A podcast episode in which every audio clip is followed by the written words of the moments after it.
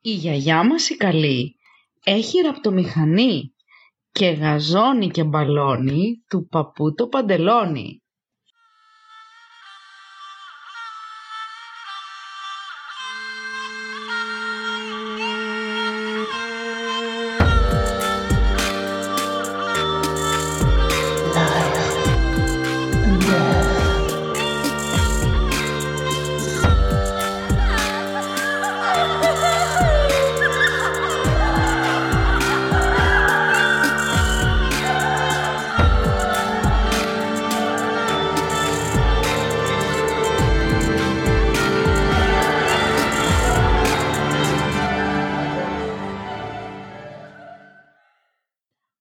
Ψυχάκια! Hello, Είμαι η Έλενα. είμαι η Ειρηνέλα. Καλώς ήρθατε στο Dumb and Dumber. Και όποιος δεν κατάλαβε το λογοπαίγνιο, Να φύγει όπως είναι. ένα podcast συνοδευτικό κουλουράκι για το τσάι σας. Ένα podcast το οποίο θα πίνουμε, θα καπνίζουμε και την αγάπη θα βρίζουμε. Τέλεια. Πολύ ωραία. Λοιπόν, σήμερα έχω φέρει εγώ τα κουλουράκια για τον καφέ. Έχω... Τι ωραία πράγματα μας έχεις φέρει, Ναι, Λενιό. ναι, ναι. Λοιπόν, σήμερα έχω επιλέξει μια κυρία με τα όλα της, με τα γυαλάκια της, με τα ρουχαλάκια της. Ε, λοιπόν, είναι η γιαγιά του Tweety ξεκάθαρα.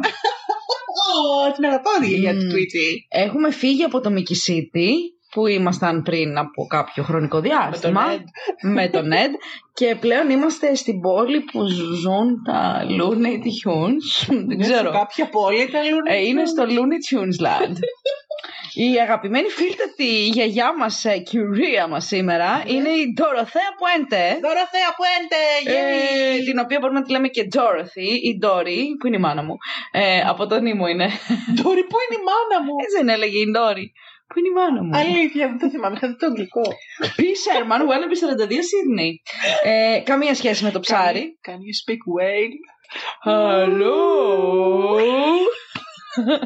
Καλά, ξεκινήσαμε. λοιπόν, δεν είναι ψάρι, όχι, είναι άνθρωπος. Ήταν άνθρωπος. Anyway. Α, λοιπόν, μιλάμε για την κυρία Ντοροθέα Πουέντε. Ποια είναι η Ντοροθέα Πουέντε; Ποια είναι; Ποια είναι; Ποια είναι αυτή η καλή κυρία; Λοιπόν, η καλή κυρία να κάνουμε ένα έτσι background ε, check. Ναι. Ε, γεννήθηκε παλιά. γεννήθηκε παλιά. Γεννήθηκε το Γενάρη μια Τετάρτη. Μία Τετάρτη πάντα. Έτσι. ε, μ, το 1929 στην Καλιφόρνια, στο Redlands. Redlands, OK. Παίζει πολύ Καλιφόρνια, ναι, Πολύ, πολύ. τελευταία. Είναι famous. Ε, η μαμά ήταν η Trudy May και ο μπαμπάς ήταν ο Jesse James Gray. Ε, αρχικά λοιπόν τη λέγαμε Δωροθέα, Δωροθέα, Δωροθέα Helen Gray. Είμαστε κοντά και στη Κωνσταντίνου και Ελένης, οπότε να σου πούμε χρόνια πολλά. Τι; Α, Καλά, όταν θα παιχτεί αυτός θα έχει περάσει. Αλλά δεν πειράζει. Χρόνια πολλά λοιπόν. φίλες Χρόνια και πολλά. φίλοι. Είμαστε, το Κάποια- γυρνάμε, το γράφουμε το επεισόδιο Μάιο μήνα, οπότε γι' αυτό το λέω. Κάποια, κάποια είχε καημό να γίνει πανελίστρια εδώ. Δεν καταλαβαίνω τι εννοείς. Τίποτα, πες. Anyway, λοιπόν, η κυρία Ντόραθι, λοιπόν, δεν πάει πολύ καλά αυτό. Είχε πέντε αδέρφια. Ε, Τρεις αδερφές και δύο αδερφούς. Ναι. Έτσι, η παιδική της ηλικία ήταν αρκετά ταραχώδης. Οι γονείς της ήταν αλκοολικοί και ο πατέρας απειλούσε συχνά ότι θα αυτοκτονήσει και μάλιστα πολλές φορές μπροστά στα παιδιά του. Δεν ήταν έτσι. πολύ Μάζευε ωραία. τέτοια λέει αυτός. Η δουλειά του ήταν να μαζεύει... ε, Καπάκια. Όχι καπάκια. Μαμβάκι. Α, Μαμάκι. ωραία. Ήταν Ναι, ναι, ναι. εργάτη. Όχι Cotton εργάτης, picker. τέλος πάντων. Cotton picker, ναι. Ε, τελικά λοιπόν ο μπαμπάς πεθαίνει το 37 από φυματίωση και η μαμά δυστυχώς το 38 πεθαίνει επίσης σε τροχαίο. Ε, που, ναι, ενώ νωρίτερα βέβαια είχε χάσει και την επιμέλεια των παιδιών της και τα παιδιά τα έστειλαν σε ένα ορφανοτροφείο που η πρωταγωνίστριά μας, η Ντοροθέα, είχε κακοποιηθεί δυστυχώς και σεξουαλικά. Ναι, γενικώς είχε πολύ τραγική η παιδική ηλικία γιατί και οι Μμμ. γονείς ήταν αλκοολικοί και την κακοποιούσαν. Και φτωχοί ήταν και αναγκαζόταν να πηγαίνει και να μαζεύει πράγματα από τα σκουπίδια είτε φαγητό για να, για να μπορέσει να επιβιώσει το παιδάκι. Ναι. Και πεθαίνουν οι γονείς και μένει ορφανό και το στέλνουν στο ορφανοτροφείο και κακοποιείται και στο ορφανοτροφείο. Πόσο να αντέξει. Πώ, ναι, καλά ξεκίνησε και αυτή η ζωή αυτού του Μμμ. ανθρώπου. Μάλιστα. Ε, παντρεύεται σχετικά μικρή, στα 16, το 1945, με έναν στρατιώτη, ο οποίος μόλις είχε επιστρέψει από τον Βου Παγκόσμιο Πόλεμο, Mm. τον ε, κύριο Φρέντ Μακφόλ, με τον οποίο παίκτησε δύο παιδιά. Τώρα ήταν κόρες, ε, ήταν, δεν είναι σαφείς οι πληροφορίες πάνω σε αυτό, ήταν και παλιά. Ναι, Εμ, γενικώ τώρα αυτό το θέμα με τα παιδιά. Έχω διαβάσει και εγώ πηγές που δεν αναφέρουν αυτά τα δύο παιδιά. Μετά μιλάνε ότι είχε ένα παιδί με έναν άλλο τύπο άσχετο που δεν ξέρουμε ποιος είναι και το Ναι, έδωσε είναι για λίγο, ευθεσία. Ναι, αυτό τα, λίγο τα δεν- γεγονότα, ναι εντάξει, επειδή ίσως δεν είναι και από τις ε, πιο γνωστές, ας πούμε, serial killers. Και αυτό ε, και νομίζω και επειδή έλεγε και πολλά ψέματα, ίσως γιατί προσωπική της ζωή και για το παρελθόν της δεν ξέρουμε τελικά και τι έχει γίνει. σω λέγω, εικάζω, έτσι. Ναι. Το ένα της παιδί, τέλος πάντων, εν πάση περιπτώσει, τώρα ήταν κόρη, ήταν γιος, δεν είμαστε σίγουροι. Το έστειλε να ζήσει με συγγενεί στο Σακραμέντο και το άλλο το έδωσε για υιοθεσία. Ε, και μετά έμεινε πάλι έγκυος για τρίτη φορά ουσιαστικά και δυστυχώς το έχασε το παιδάκι απέβαλε και εκεί ο σύζυγός της ο Φρέντ την εγκατέλειψε. Δεν μ' άσησε όμως. Ρε φίλε, εγώ έχω διαβάσει ότι αυτός πέθανε. Ε, τώρα εγώ διάβαζα την εγκατέλειψη. Τώρα πέθανε. ναι. Καλά, και ο θάνατος μια εγκατάλειψη είναι. Ε, ναι, ισχύει. Τι ποιητικό ήταν αυτό. Πολύ. Πολύ, πολύ.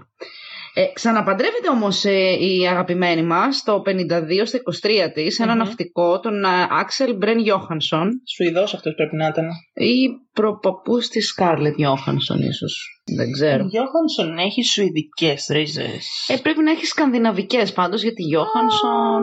Αλήθεια. αυτό, Α, όχι ναι. έτσι το λες, δεν το έχεις ψάξει. Όχι, δεν το έχω Α, ψάξει. οκ. Τέλος πάντων, στο Σαν Φρανσίσκο όλα αυτά και εκεί φτιάχνει την πρώτη της ψεύτικη περσόνα την οποία Ναι. Φίλτα τη Ρινέλα. Την ονόμασε Ζιγκουάλα Αγάπη. Ναι, την ονόμασε Τέια Σιγκουάλα Νεϊάρντα. Δεν μπορούσε απλά εκεί πέρα να βάλει ξέρω εγώ Mary Jane Bluth, κάτι απλό. Ναι, σαν τη Φίβη που έβαζε τη Regina Φαλάντζη. Για να γίνει πιστευτό. και ο άλλος ήταν ο Τζο, ήταν ο Κεν Άνταμ. Και Άνταμ. Και Άνταμ Ναι. είναι πιο λογικό. Ε, για την περσόνα την Ζιγκουάλα ε, που έφτιαξε, ισχυριζόταν ότι ήταν μια μουσουλμάνα από την Αίγυπτο και το Ισραήλ. Μήπως έχει ακούσει το τραγούδι του Ζαμπέτα, το είχε πει αυτό. Ποιος το είχε πει, δεν Δεν θυμάμαι. ξέρω, το, Όχι, το, ο Σάρα, το Ζαμπέτας ή ο 52. Χαζατζίδη. Ο Χαζατζίδη ήταν ο Ζαμπέτας. Δεν ξέρω τώρα ποιος από τους δύο, αλλά δεν ξέρω το 52 αν είχε βγει η Ζιγκουάλα. Ε, anyhow, τέλος πάντων, να φτιάχνει και λοιπόν τη Regina Phalange, Ζιγκουάλα, για την οποία είπαμε ότι ισχυριζόταν από, ότι ήταν από Αίγυπτο και Ισραήλ. Και κάθε φορά τώρα που ο άντρας της, ο κύριος Γιώχανσον, ο προπαπού της Σκάρλετ, έλειπε σε ταξίδι, η Ντοροθέα καλούσε άντρες στο σπίτι και χαρτόπαιζε το μισθό του. Πολύ μ' αρέσει η Ντοροθέα. Του τα κράταγε τα λεφτά. Του τα κράταγε, λε.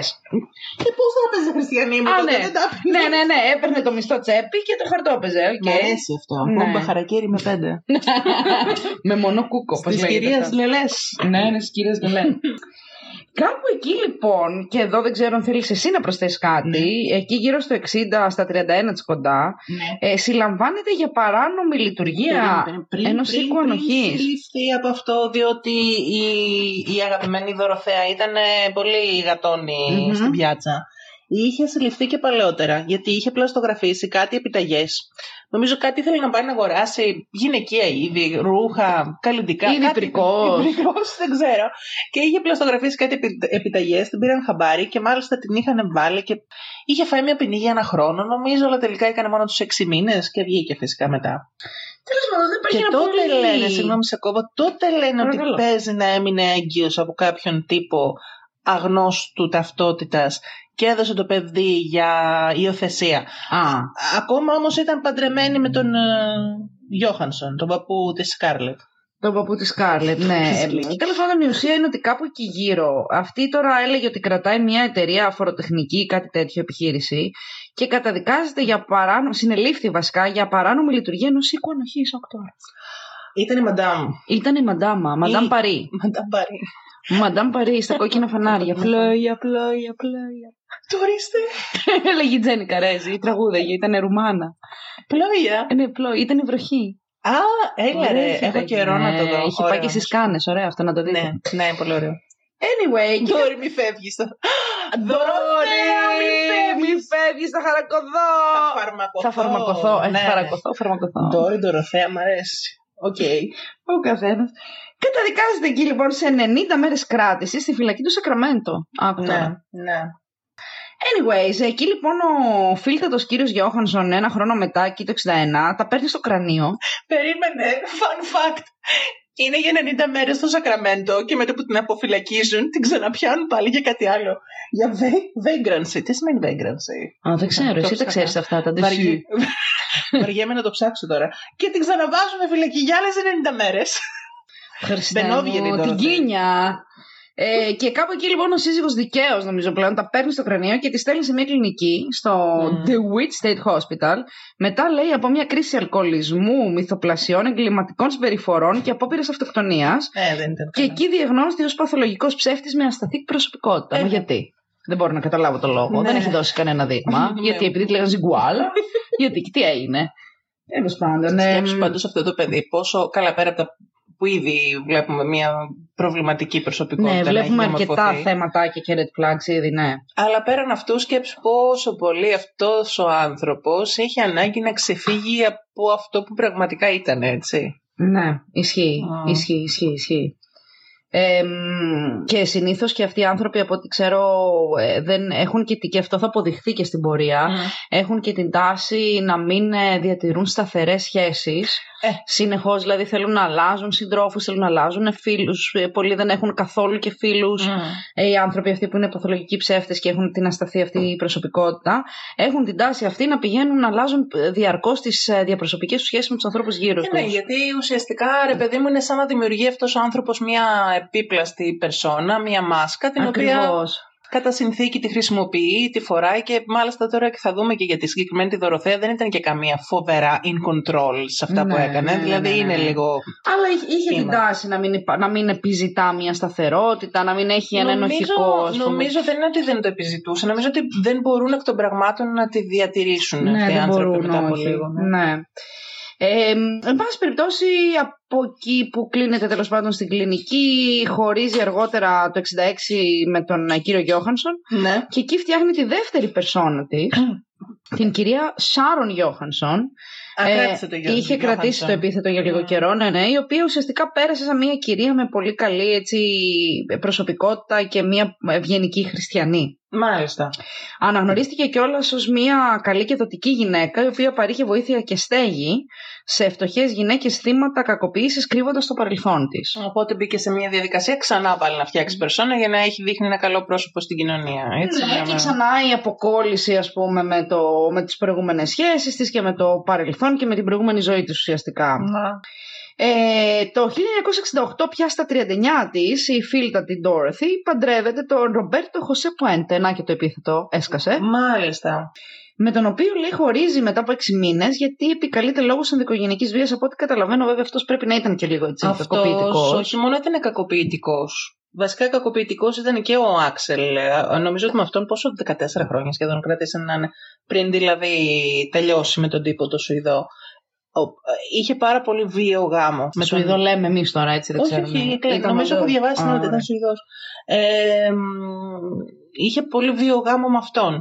Χωρίζει, παντρεύεται τον Πουέντε, που κράτησε τελικά και το επώνυμό του. Ο τύπος ήταν 19 χρόνια νεότερό της. Α, έλα, δεν το ναι, ήξερα. Ναι, ναι, ναι. Και μάλιστα λένε κιόλας ότι την παντρεύτηκε με σκοπό να πάρει βίζα και να είναι και, να, και τις Κάρτα πιστοτική. Όχι. Α, βίζα παραμονή. Βίζα χρηστή. ναι, Μεξικανό ήταν ο άνθρωπο. Ήθελε να, ε, να, να, να περάσει στην Αμερική. Ναι. Οπότε, ναι, εκμεταλλεύτηκε. Τέλος πάντων, τώρα αυτό που θύμισε εγχώριο, ας μην πούμε ονόματα. Μια κυρία που κλαίει. λοιπόν, ναι, και το, την χρησιμοποίησε για να πάρει, να βγάλει χαρτιά και νομίζω ναι. ότι έτρωγε και τα λεφτά, αλλά ήταν και κακοποιητικούλης, όλα τα καλά πάλι. Καλό ναι. πέσει η Δωροθέα. Και, και μάλιστα άρχισε να οριστικοποιηθεί το διαζύγιο, γιατί αυτό το εξαφανίστηκε στο Μεξικό. Και ήταν τόσο λέει ταραχώδης η σχέση τη που η Ντοροθέα αναγκάστηκε να εκδώσει και περιοριστικά μέτρα εναντίον του κ. Πουέντε. Φαντάσου. Συνέχισε όμως να χρησιμοποιεί το επιθετό του, έτσι. Ήταν έβυχο. Νομίζω ναι, Πουέντε. Δωροθέα Πουέντε. Δωροθέα Πουέντε. Όλα, ρίμπα. Γιάντελε, γιάντελε. Μετά το διαζύγιο. Αυτή τώρα τι κάνει τώρα; Εστιάζει στη λειτουργία ενός το οποίο βρίσκεται ακόμα και σήμερα στο Sacramento, στην οδό 21st and F. OK. Okay. Έτσι λέγεται. Ναι, υπάρχει ακόμα το σπίτι. Το έχουν... Ξέρετε γιατί υπάρχει; Συνήθως Καλά, θα Γιατί δούμε. δεν το κατεδάφισαν. Ναι, δεν μπορούσαν, είναι διατηρητέο. Α, τι Μμ. λες, Γιατί πόσα ήταν- ξέρεις. Πόσα ξέρω για το real estate εγώ. Ε, ναι, το έχουν διατηρήσει και νομίζω ότι μετά από αυτά που γίνανε εκεί είναι και χώρος προς Ναι, επίσκεψη. είναι, είναι, θα, είναι, πάμε, είναι, θα είναι. φτάσουμε όμως στο τι έγινε εκεί. Ε, προσπαθούσε, τι έκανε εκεί λοιπόν, προσπαθούσε να βοηθήσει αλκοολικούς, άστεγους, ψυχικά διαταραγμένους και οργάνωνε και συναντήσεις ανώνυμων αλκοολικών, κατά τις οποίες ζητούσε από τους ε, ενδιαφερόμενους να μπουν στη διαδικασία να λάβουν και το επίδομα ας πούμε, από- που δίνει το κράτος, ε, μια ωφέλεια ουσιαστικά από τις υπηρεσίες πρόνοιας, αυτό που λένε στην Αμερική social security benefits. Α, σαν μια μορφή σύνταξης, να Ναι, υποθέσουμε ναι, ναι, κάπως ναι. έτσι. Ε, μ, και ενώ εκεί είναι ακόμα σχετικά νέα, τι κάνει, αλλάζει πάλι την εικόνα της. Μμ. γιατί θέλει να εμπνέει εμπιστοσύνη στους ανθρώπους και σεβασμό. Και εκεί λοιπόν μεταμορφώνεται στη γιαγιά του Tweety. Με το μαλάκι το με το άσπρο, μαλάκι το, το, άσπρο, λαχανάκι, ναι, ε. ναι, ναι, φοράει vintage ρούχα, μεγάλα γυαλιά που φορούν συνήθως άτομα τρίτης ηλικίας. Μμ. Και αφήνει τα Η μαλλιά τη. Χριστίνα Μαρκά του κατά λάθος. Η Χριστίνα Μαρκάτη ήταν κεραία. Κυρία, αλλά Αυτή φο- ήταν η γιαγιά. Ναι, αλλά φόρεσε το γυαλί. Το φορούσε όταν ήταν σαν ανώμαλος με λαχτηρτζή. ναι, αφήνει τα Τέτοια μαλλιά. γυαλιά φόρεγε νομίζω; Ε, τύπου, Θύμιζε. τύπου, τύπου, τύπου, Ναι. σαν αυτόν που ήταν ο πεθερός της Άσας που του κάνανε μια εκταφή και καλά. μακριά. Δεν θυμάσαι, δεν μπορώ. Είμαι φαν της Δολτσεβίτα. Οκ, εντάξει, ναι, τι κάνω. ναι, ναι, θα το καταλάβω. Αφήνει τα, τα μαλλιά της άβαφα και γκρίζα τέλος πάντων εκεί και ενώ είναι σχετικά νέα, μοιάζει με μια γιαγιά 70 πλάς ετών, ας πούμε. Ναι, νομίζω Έτσι. πόσο ήταν τότε. ε, Σίγουρα την κάνανε 15. Ήταν, ήταν κάτω από 50, φαντάσου. Μμ, Την κάνανε 15-20 Στην χρόνια ηλικία σου μεγαλύτερη. δηλαδή. Στον Γιάννο. να πας. Αγαπιόμαστε κατά Πολύ. βάθο, μην νομίζεις. Στην, ε, στη, στη, στην, ισπανική, στη, στη, στη- στην ισπανική κοινότητα του Σακραμέντο, άκουσε, έγινε πολύ πολύ αγαπητή και συμμετείχε σε αγαθοεργίες και σε ραδιοφωνικές εκπομπές. Ήταν Ναι, πάρα νομίζω πολύ popular. Είχε γίνει popular, είχε δώσει και λεφτά ε, σε τοπικούς άρχοντες. Είχε Τι ενισχύσει. άρχοντες, Χριστιανοί μου, τι Όταν είναι; λέμε τοπικούς άρχοντες, εννοούμε δημάρχους. Τέτοια εννοώ, Χριστιανοί Α. μου, αμάν και πω, πω, πω. Ε, ναι, είχε ενισχύσει κάποια campaigns. Είχε καλές σχέσεις με την ε, τοπική εξουσία. Μιλάς σαν τη θεία από το Σικάγο που λέει και ένα φίλος που μας άκουσε Ε, με είπες πρόσφατα. πριν, με είπες πενηντάρα. Ε, εντάξει, Τι εντάξει. θες. Τι θες. Ε, μ, κοίταξε να δεις, παρόλα λοιπόν αυτά όμως δεν μασάει αυτή. Έχει μια έτσι ανάγκη να παντρεύεται αυτό. Άλλοι έχουν την ανάγκη να μετακομίζουν σε άλλα επεισόδια. Αυτή έχει την ανάγκη να παντρεύεται και ξαναπαντρεύεται λίγο πριν τα 50. Έλα, Η μοναξιά είναι δύσκολο Τη πράγμα. μοναξιά τη φοβάται, σαν την Αγγελική Λιάδη. τη φοβάται πολύ. Okay. Ε, παντρεύεται τον Πέδρο Άγχελ Μοντάλβο. Ε, μανία, ρε παιδί μου, τη Ισπανόφωνο όμως, ο οποίος ε, εξαφανίζεται μετά από μια εβδομάδα γάμου. Καλά πήγε αυτό. Μία εβδομάδα. Μία όχι, ρε, εβδομάδα. όχι, λίγους μήνες. Ε, μια Λίγους εβδομάδα, μήνες λίγους κράτησε. Εντάξει, και εσύ τώρα δεν είναι χειρότερο από τον Κλέτσο, χαλάρωσε. Ε, Τέλος πάντων. Και. Αλλά ήταν και, και αυτός ήταν physically abusive και αλκοολικός. Αμάν, Γενικώς πατέντα. έναν άνθρωπο, έναν άνθρωπο αυτή η γυναίκα, ρε φίλε, να είναι καλός μαζί της. Αυτοκαταστροφική. Ε, είναι η αυτοεικόνα η άτιμη που Ναι. λέμε. Τι τραβάς και τι Ναι, θέλει ισχύει. στη ζωή σου. Ε, Πάντως λίγο μετά ξανακαταδικάζεται η Χριστιανούλα. Για παράνομη ίσπραξη, λέει, 34 επιταγών που αντιστοιχούσαν σε επιδόματα των ανθρώπων που έμεναν στο οικοτροφείο της. Και ουσιαστικά καταδικάζεται σε 5 έτη με αναστολή και αναγκαστική πληρωμή ποσού των 4.000 δολαρίων προς επιστροφή στους ανήκους της. Μμ, Και ξέρεις ποιο είναι το πιο ωραίο, ε; Ότι ε, όσο ήταν κάποια στιγμή νομίζω αποφυλακίστηκε και όσο ήταν on probation, δηλαδή Μμμ. υπό, ξέρεις, Αναστολή, ναι. υπό αναστολή και υπό επίβλεψη την είχαν. Ε, μ, συνέχισε να κάνει την ίδια απάτη, δεν το ίδιο. Το ίδιο δηλαδή πλαστογραφούσε υπογραφές τροφίμων και τους έπαιρνε τα λεφτά. Ε, Ή εντάξει. ενίκων των τροφίμων, ενίκων ας πούμε. Ναι. Δεν ήταν επίσημο, επίσημη λειτουργία τότε. Της άρεσε, πήγαινε καλά αυτό, της έδινε κάποια ε, ωφέλη, κάποια χρήματα και σου λέει θα συνεχίσω να το κάνω. Μμ. Ε, να σου πω και Δεν κάτι. βάλατε μυαλό, κυρία μου. Τι μυαλό να βάλει, γιατί την βλέπεις να τη θέλει τύχη σε τίποτα. Δηλαδή, εκείνα τα Ε, χρόνια. καλά, την και- τύχη της την προκαλεί και η ίδια όμως. Τι προκαλεί, παιδάκι μου, τι, τι μέλλον είχε αυτό το παιδί; Το μόνο που έχει γνωρίσει μέχρι τώρα είναι κακοποίηση ξύλο, κακοποίηση ξύλο και μια ανάγκη να επιβιώσει. Και ο μόνος τρόπος που μπορεί να επιβιώσει είναι μέσα από παρανομίες. Αυτό γνωρίζει. Οι παρανομίες αυτές όμως λίγο κάνανε έτσι μια, ένα μπραφ και άρχισαν να γίνονται λίγο πιο βαριές. Ε, Πώς; Πάμε λοιπόν από το 78 στο 82 πια. μμμ. Η Ντοροθέα εκεί ήταν σε, στην ηλικία των 53 ετών. Και τι Μμ. κάνει τώρα αυτή; Η συνομήλικη της Ruth Monroe η οποία ήταν επίσης 53 ετών, πάει να ζήσει στο διαμέρισμα ακριβώς από πάνω της, αλλά πεθαίνει σύντομα από υπερβολική δόση κοδεΐνης και κεταμίνης. Mm. Αυτή, τι είχε γίνει, είχαν ξεκινήσει νομίζω να κάνουν παρέα. Αυτή η κυριούλα έμενε αλλού στην αρχή, νομίζω με τα παιδιά της και κάποια στιγμή τώρα χώρισε, έμεινε, όχι, έμεινε χείρα. Και δεν την πάλαβε νομίζω να μείνει μόνη της και ήταν λίγο. Είχαν ήδη κολλητή ηλικία με την ε, Πουέντε και η Πουέντε της λέει: Δεν έρχεσαι να μείνεις σπίτι μου να είμαστε και παρεούλα και να σε φροντίζω να μείνεις και μόνη σου. Η μοναξιά που λέγαμε. Ναι, ναι, ναι. Και ναι, εκεί που ήταν η γυναίκα καλά και ερχόντουσαν και την επισκέπτονταν και τα παιδιά της, γιατί είχε αυτή νομίζω δύο-τρία παιδιά. Πάρει την ε, κάτω. Ε, πάρ την κάτω. Ε, μία μέρα ήταν τύπου που είναι η μάνα μας; Α, δεν είναι καλά, είναι εξαπλωμένη. Πού είναι η μάνα μου, έλεγε η Κιντόρη. το ψάρι. Όχι ο άνθρωπος. Η συνειρμή. η συνειρμή εδώ πέρα είναι. Λοιπόν, έλεγα ότι ναι, πήγαν τα παιδιά της να δουν την καημένη την Ρουθ και τους λέει δωροθεπλή που η μάνα μας είναι, δεν είναι καλά. Λέει σήμερα, άστο, μην την ενοχλήσετε. Λέει, ρε, τη μάνα μου, τι μου λες τώρα. Είναι λέει πάνω, ξεκουράζεται. Πάνε να τη δουν τη μάνα τους και ήταν χάλια μαύρα, έτσι. Δηλαδή, νομίζω είδα και μια συνέντευξη κάποια στιγμή που έλεγε ότι ο ένας γιος την είδε κιόλας λέει και σχεδόν δεν μιλούσε, δεν ανταποκρινόταν, ναι, βαριανάσανε. Η Ντόρθι είχε πει τότε στην αστυνομία, που ήρθε βέβαια να διατευκάνει λίγο την όλη κατάσταση, να δει τι παίζει, σταμάτησε να τρώει ντόνατ για λίγο, ότι η φίλη της Ρούθ ήταν ψυχικά σταθής και επέφερε από βαριάς μορφής κατάθλιψη και έτσι η αστυνομία πιστεύει και χαρακτηρίζει το θάνατό της ως αυτοκτονία. Ναι, ναι, αυτό είπε. Γι' αυτό υποστήριξε και η Πουέντε, ότι και καλά αυτοκτόνησε, ότι πήρε κάποιες ουσίες, αυτά που βρήκαν τελικά στον οργανισμό της και αυτοκτόνησε. Και αυτοκτόνησε. Τα παιδιά της φυσικά δεν το πίστεψαν ποτέ Ναι. αυτό και μέχρι και σήμερα ακόμα. Τέλος πάντων, θα δούμε τι έγινε με αυτή την υπόθεση. Θα το πούμε στο τέλος. Ε, ναι, ε, μερικές εβδομάδες αργότερα από τον ε, θάνατο λοιπόν της Συγγνώμη, ε, σε Ruth. κόβω. Ναι, όχι, Αυτή παρακαλώ. κιόλας είχε κάποια χρήματα και η Πουέντε Τα βάλε τσέπη. τα έβαλε τσέπη και κάτι, οτιδήποτε υπάρχοντα είχε κάτι κοσμήματα, κάτι αυτά. Ε, είπε ότι όχι, εμένα μου τα είχε δώσει η Ρουθ ε, πριν πεθάνει. Ναι, δεν ναι, έχει ναι. αφήσει Σαν τίποτα τη θεία στα μου παιδιά. που ψάχναμε τα κοσμήματα όταν έφυγε η γυναίκα από τη ζωή. Οχ. Ναι, ναι, τα είχε Ναι. πάρει η γυναίκα. Α, ε, κλασικά. Μάλλον. Ναι. Μμ. Ε, ναι, και τα παιδιά ήταν σε φάση.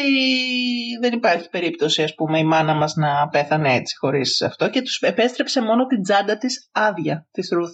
Α, Είπε, ναι, αυτό ωραίο είναι, από τη, μα- αυτό είναι από τη μάνα σας και λέει όλα τα πράγματα της που είναι. Δεν είχε, ό,τι είχε μου τα έδωσε. Αυτή ήταν η εξήγηση. Μμ. Φοβερό σχέδιο. Ναι. Για πες. Τι να πω. Ε, τη πήρε και τα make-up τα τέτοια. Τέλος πάντων. Ε, Μερικές εβδομάδες αργότερα η αστυνομία. Ε, Δεν ξέρω, λέω ρε παιδί.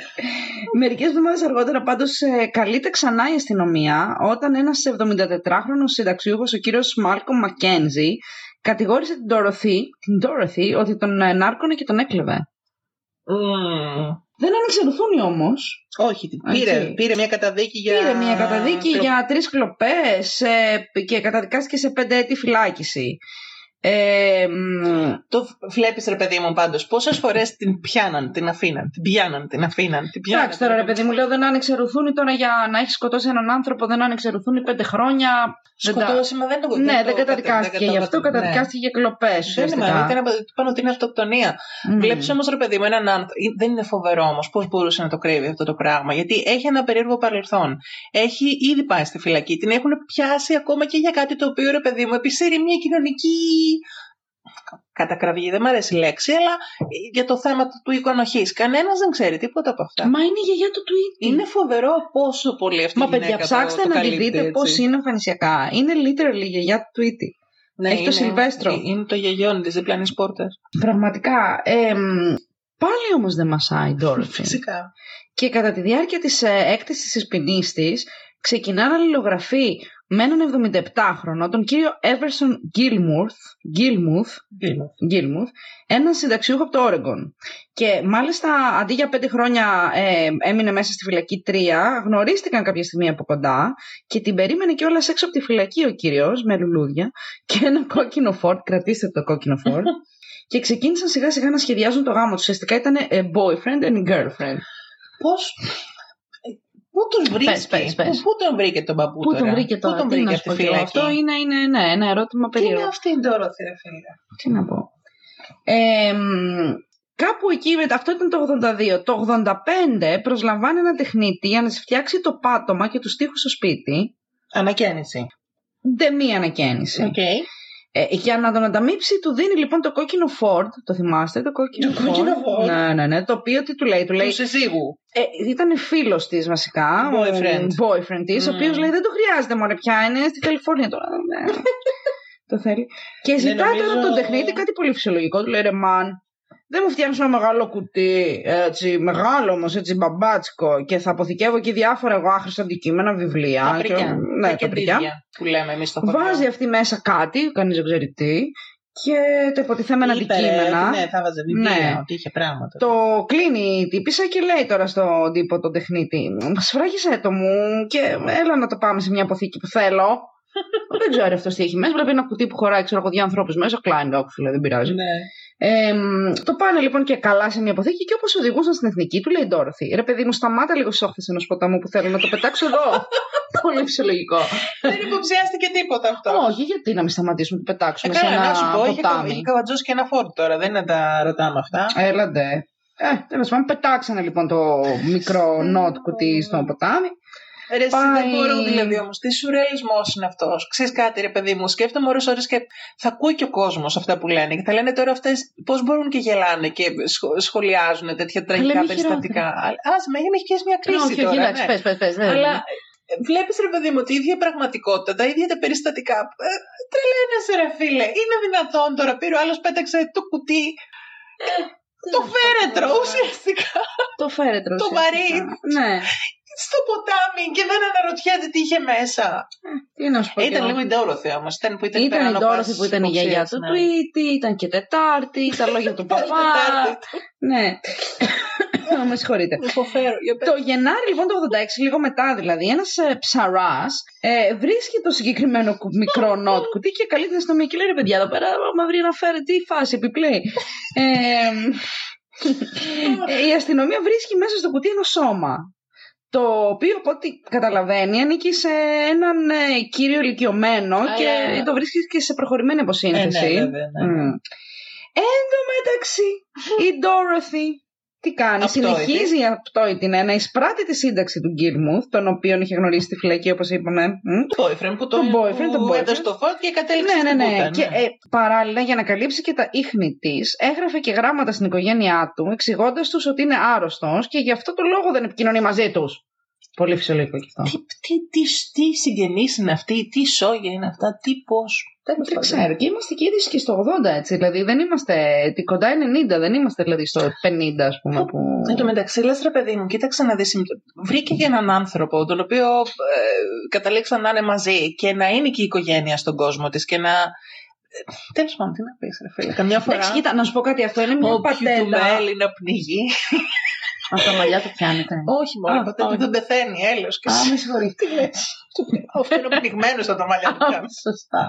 Είναι και αργά. Και είναι και ένα άλλο που λέει σε κάθε σπίτι και ένας τρελός και στο δικό μας όλοι. Αυτό που κολλάει. Δεν ξέρω, να πούμε παροιμίες. Όχι, τώρα παίζουμε ένα άλλο παιχνίδι. Μετά θα παίξουμε τις παροιμίες. Ε, Πάντως, θέλω να πω Ναι. ότι αυτό είναι μια πατέντα που την έχω ξαναδεί σε serial killers. Ότι και καλά ε, εξαφανίζεται το θύμα και είτε δακτυλογραφούν είτε τέλος πάντων φτιάχνουν μια επιστολή, ένα γράμμα, το οποίο το στέλνουν στην οικογένεια του εξαφανιστέντος λέγοντας ότι ναι είμαι καλά, έχω πάει ένα ταξίδι ή ξέρω εγώ είμαι άρρωστος. Δηλαδή είναι μια πατέντα που την έχω ξαναδεί, Ε, δεν ναι. είναι κάτι καινούριο. Τότε που δεν ήταν ε, τα τηλέφωνα. Δεν υπήρχαν τα τηλέφωνα. ναι, ήταν δεν είχε πει εύκολο ο Καρά μετά. στο τηλεφώνησέ μου ακόμα, ίσως νιώθω έτσι κι εγώ. Σπάθη τα τραγούδια. Είμαι χαρούμενος άνθρωπος. Είσαι, έτσι, απόψε είσαι πολύ κεφάτη. Εγώ είμαι βαριά, Στο είμαι βαρβάτουλο. βαριά και υποτονική. Εσύ είσαι. Ε, βαριέσαι. Με βαριές. Για Ε, πες. anyway, στέλνει τα γράμματα λοιπόν στην οικογένεια, η οποία δεν ε, ε, θορυβείται και συνεχίζει να διατηρεί το οικοτροφείο, στο Πού οποίο αφήσαν 75 χρονών άνθρωπο μόνο του παππού να πάει να βρει γκόμενα και δεν το είχε κανένας και στέλναν γράμματα. Ε, πες Πάλι μου εσύ. ταράζομαι. Ε, Μ' Τέλος αρέσει, σου πάντων. ξαναεξηγάω. Ήταν η γιαγιά του Ήταν- Tweety, δεν σου πάει το Δεν μυαλό. Είχε πήγαινε το φτιάξει ένα μυαλό μου. πολύ ωραίο προφίλ η Δεν πήγαινε το κυριούλα. μυαλό. Ε, μ, λοιπόν, εκεί λοιπόν συνεχίζει να διατηρεί το οικοτροφείο, στο οποίο το μεταξύ έχει προσθέσει 40 νέους κατοίκους από τώρα. 40, όχι 40. έναν, όχι δύο. Ενίκους ρε, όχι κατοίκους. ενίκους κατοίκους τέλος πάντων. Κάτοικοι, γιατί δεν κατοικούσαν εκεί. Σε παρακαλώ. Το, το, το πτώμα του άντρα που βρήκε στην ομία τελικά όντως άνοιγε στον Γκίλμουθ, αλλά Τον δεν αναγνω- αναγνωρίστηκε Α. για τρία χρόνια. Έκανε τρία χρόνια. Ε, η Ντόροθι όμως συνέχισε να φιλοξενεί στο οικοτροφείο άστεγους, χρήστες ναρκωτικών και θύματα κακοποίησης, των οποίων τα επιδόματα τα εισέπρατε και τους έδινε ένα μικρό ποσό, Ναι, έχει τον έλεγχο. ναι, παρακρατώντας το υπόλοιπο ως αμοιβή, λέει, για υποτιθέμενα έξοδα. Ναι, γενικώς οι μαρτυρίες που υπήρχαν από τους τότε ενίκους ήταν λίγο μισέ-μισέ. Δηλαδή, οι μισοί λέγανε ότι Α, τι καλή γυναίκα και που μας περιέθελψε και τι καλό προφίλ που έχει και όλο αυτό που ναι, έχει λέγαμε. επικρατήσει αυτό. Ναι, ναι, ναι, και στον έξω στην κόσμο ειδικά. περιοχή. Αλλά υπήρχαν και κάποιοι που είχαν μια γκρινίτσα και λέγανε ότι γενικώς ήταν λίγο withholding και τους κράταγε πάρα πολύ τα χρήματα και δεν τους έδινε και ήθελε να έχει αυτή πολύ τον έλεγχο. Ναι. Αλλά ε, εντάξει, τώρα όλα αυτά τα καταπίνεις. Ειδικά μέσα και τέτοιες κατηγορίε άνθρωπος που δεν. ναι. δεν. Ε, και μάλιστα κατά το συγκεκριμένο χρονικό διάστημα η αστυνομία λέει έδινε το παρόν και την επισκεπτόταν ανατακτά χρονικά διαστήματα γιατί είχε και το παρόλο αυτή την αναστολή ας Α, πούμε. ναι, μπράβο. Και τη αναστολή, δηλαδή την είχε επισκεφθεί τουλάχιστον 15 φορές. Και παρόλο που, είχαν, που της είχαν επισημάνει ότι θα πρέπει να μην έχει επαφή με ηλικιωμένους και να μην εισπράττει τα επιδόματά τους, δεν παρατηρήθηκε, λέει, καμία παρανομία. Ε, νομίζω ότι δεν γινόταν και ποτέ σωστός έλεγχος από τις υπηρεσίες. Ε, γιατί Τα ντόνα. η ζέστη. η ζέστη ήταν και τα χρόνια τα παλιά Τα που παλιά, δεν κρατάγανε. όμορφα αρχή. χρόνια. Όμορφο, ρε. Όμορφα. Αθώα. Αθώα χρόνια. Κοιμόμασταν με τις πόρτες ανοιχτές. Ξεκλείδωτες. στα πατώ, στα μπαλκόνια όταν έκανε ζέστη το καλοκαίρι. ναι, ναι, εμείς βάζαμε. Είχαμε, είχα νοίκιαζα ένα σπίτι κάποια στιγμή με αυλή με τους γονείς μου και βάζαμε έξω τα τέτοια, τα, πώς τα λένε, τα ράτζα.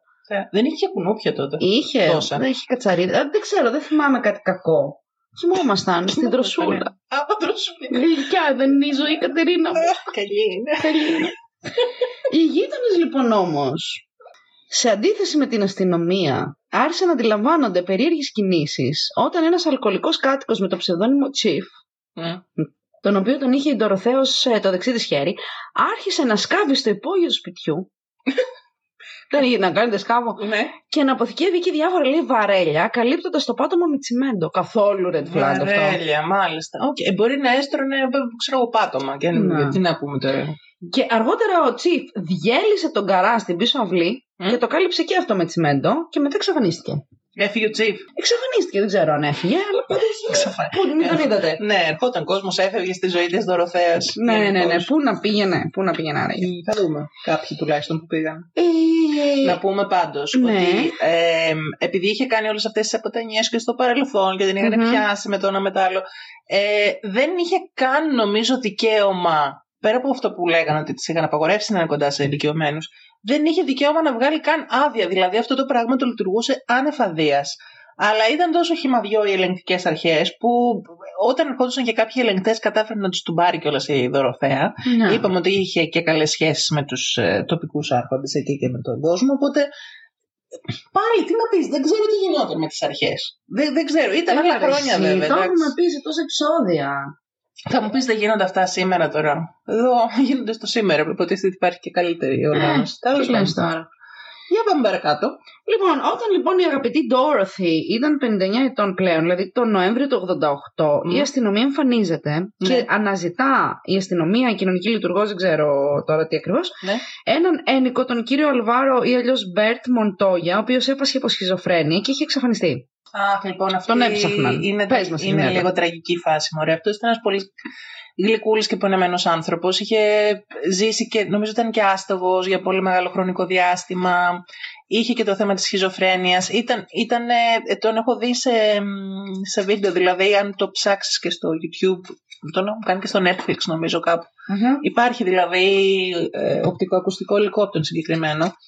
Και ε, ένα ανθρωπάκι του Θεού ήταν με προβλήματα τώρα και τον είχε μία κοινωνική λειτουργός η οποία τον συμπαθούσε πάρα πολύ και τον είχε ρωτήσει ρε παιδί μου, επειδή νομίζω εκείνη την περίοδο έμενε στο δρόμο, του είχε πει τι θα ήθελες, πού να σε πάμε, πού να βρούμε, να σου βρούμε μία στέγη για να μην είσαι ε, έκθετος. Και νομίζω αυτός και όλες τον βάζανε σε κάποια ιδρύματα τα οποία ε, ήταν μόνο με addicts, μόνο με θυσμένους και... Σαν, σαν να έχει βρει καταφύγιο δηλαδή. Ναι, εκεί. προσπαθούσαν να του βρουν κάτι τέτοιο. Τέλος πάντων, και έκανε μια, μια έρευνα η τότε η κοινωνική λειτουργός στην στην πιάτσα, ας πούμε, να δει ποιος, ποιο, ποιος, ποιος χώρος θα μπορούσε να τον φιλοξενήσει.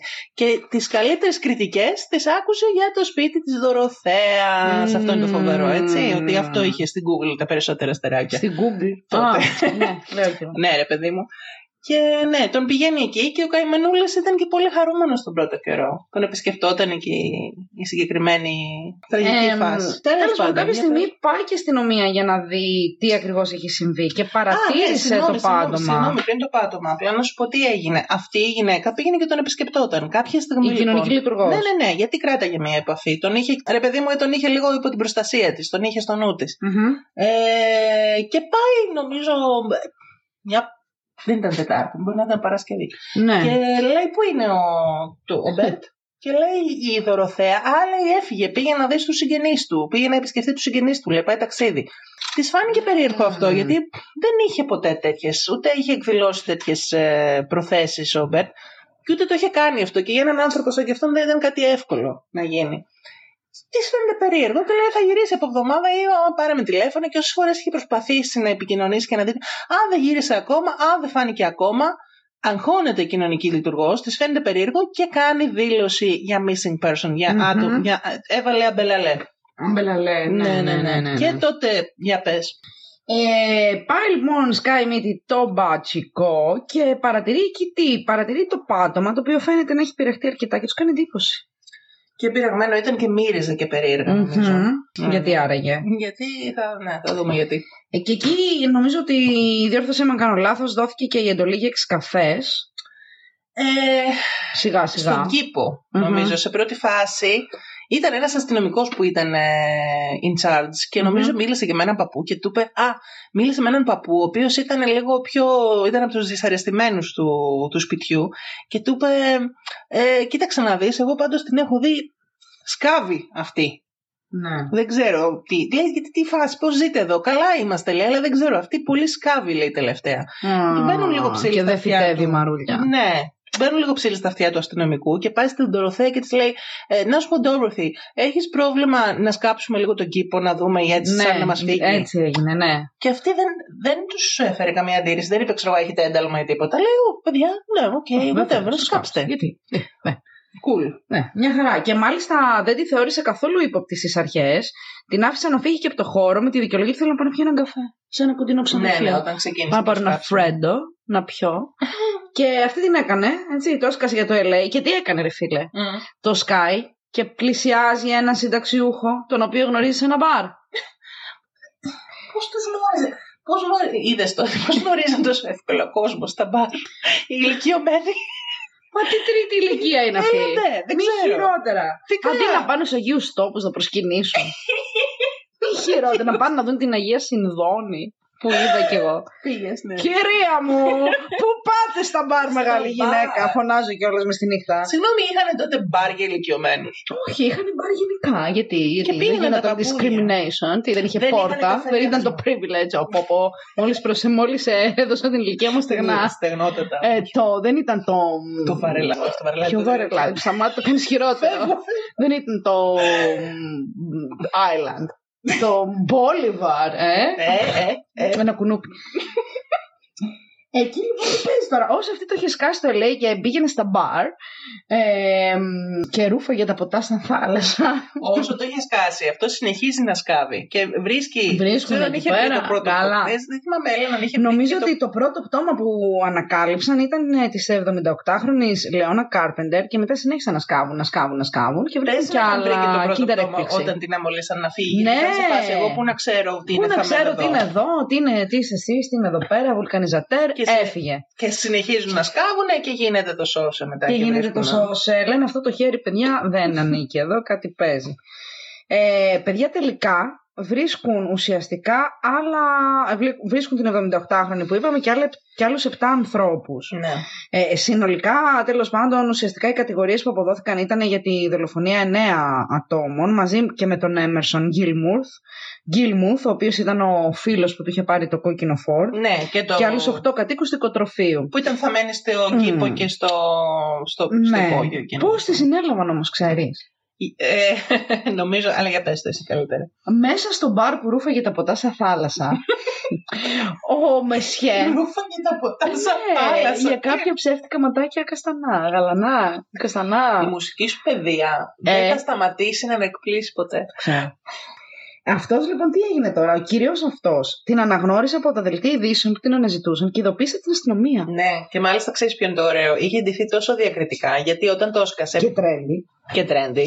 Ε, όταν το έσκασε, φόρεγε ένα κατακόκκινο παλτό, δηλαδή κόκκινο-κόκκινο, τη βλέπεις από απέναντι στα 5 χιλιόμετρα, ότι περνάει. Είχα κι εγώ ένα κόκκινο παλτό. Εσύ, εσύ πολλά κοινά βρίσκεις με τους ανθρώπους. Αυτό είναι το point. λοιπόν, είχε κρυφτεί σε ένα μοτέλ 4-5 μέρες, αλλά μετά βαρέθηκε και μετά βγήκε βόλτα να πιει το ποτό της και να γνωρίσει γκομενάκια. Και την αναγνώρισε κάποιος από τις Και ειδήσεις, σου λέει- γιατί την είχαν βάλει παντού. ναι. Και φορούσε και ένα διακριτικό και τρέντι κόκκινο. Και Φορούσε σου λέει, και κόκκινο. Βάλε το κόκκινο φουστάν, το κόκκινο παλτάνι.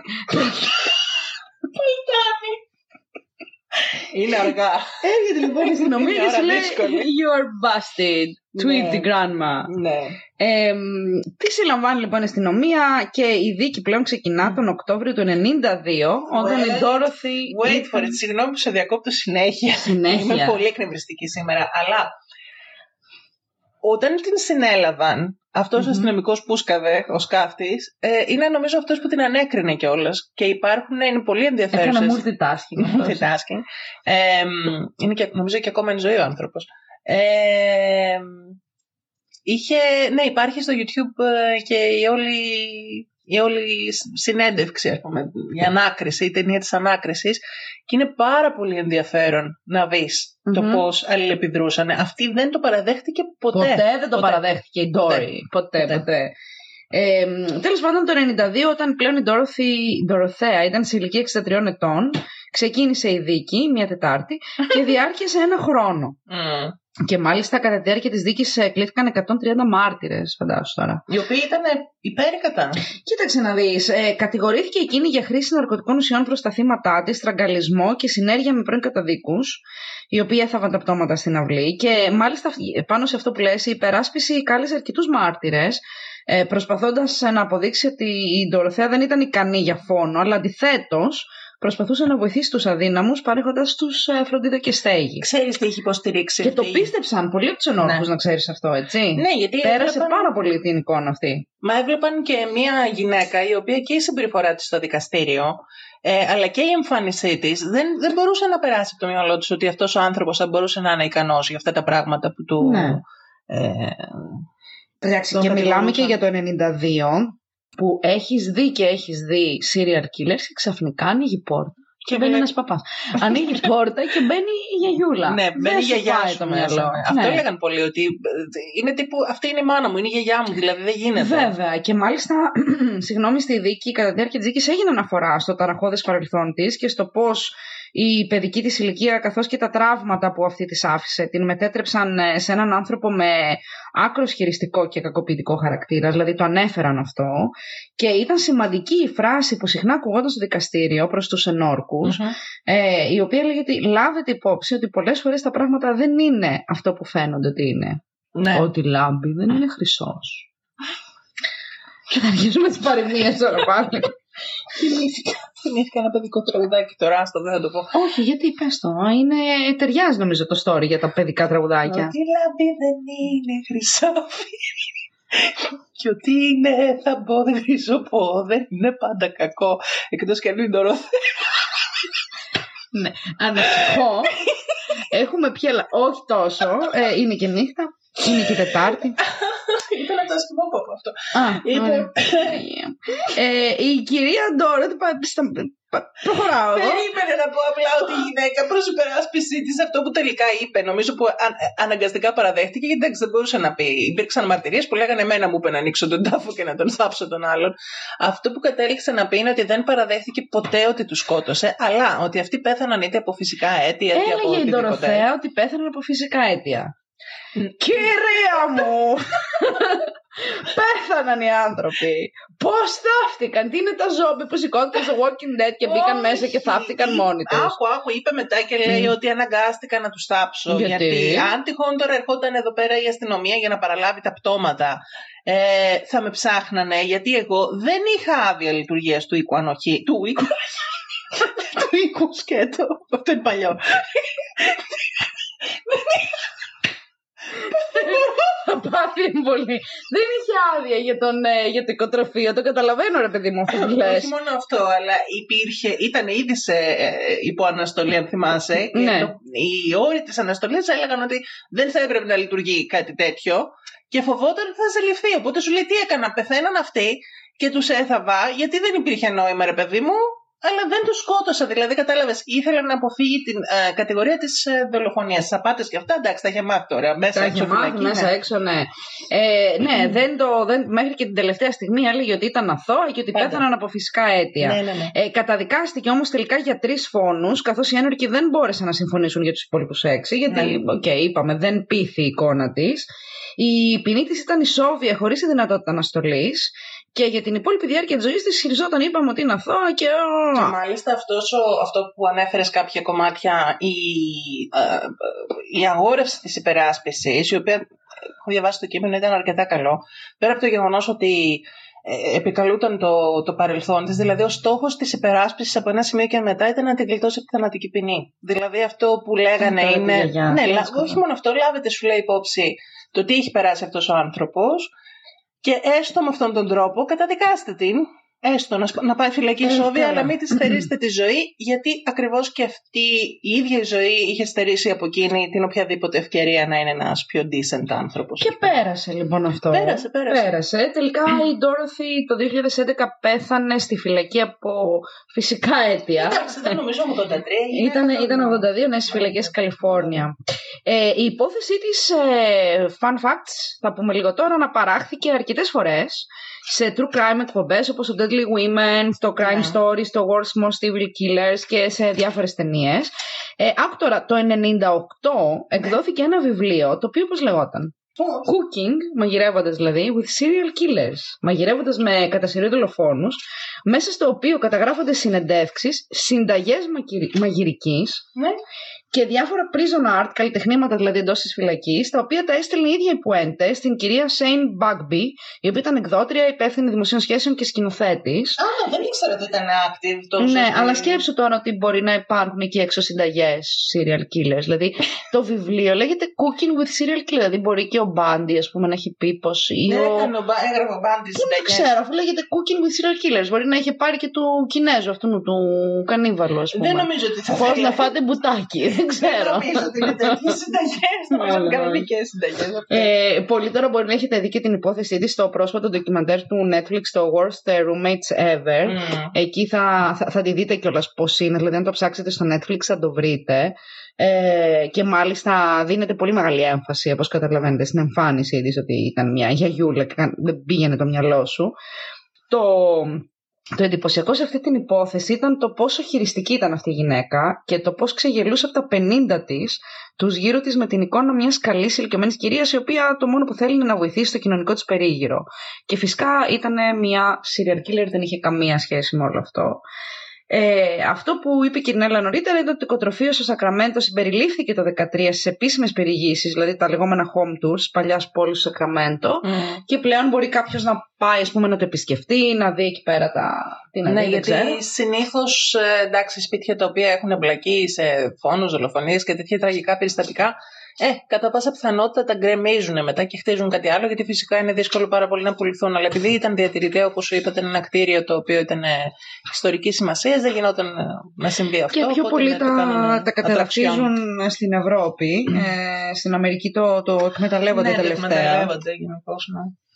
Ε, μ, δεν ξέρω τώρα συμπεράσματα τι μπορούμε να πούμε για τη γιαγιά του Tweety. Για πες εσύ, πώς, ε, τι, τι σε έκανε να σκεφτείς αυτή η υπόθεση όταν τη διάβαζες; Εγώ απλά δεν ήθελα να συνεχίσω να λέμε συνέχεια για άντρες, γιατί ναι, και καλός ή κακός οι άντρες είναι η πλειοψηφία των serial killers παγκοσμίως. Όμως υπάρχουν και πολλές γυναίκες οι οποίες έχουν κάνει φρικτά πράγματα. Δηλαδή και εντάξει, Μπορεί να ήταν κυρίως άνθρωποι τρίτης ηλικίας, αλλά αυτό δεν σημαίνει ότι δεν έχουν φυσικά το δικαίωμα στη ζωή.